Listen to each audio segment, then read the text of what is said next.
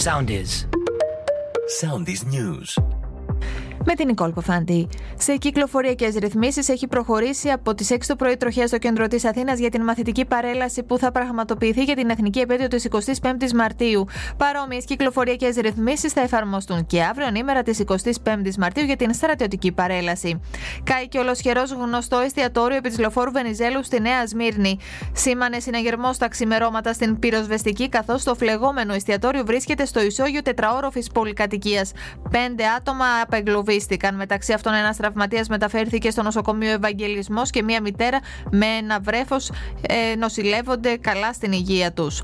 Μαρτυρίες κάνουν λόγο για εμπρισμό. Απολογείται σήμερα ο προπονητής πολεμικών τεχνών για τους βιασμούς ανήλικων μαθητριών του. Οι πράξεις του σε βάρος ανήλικων κοριτσιών φαίνεται να ξεκινούν τουλάχιστον το 2009.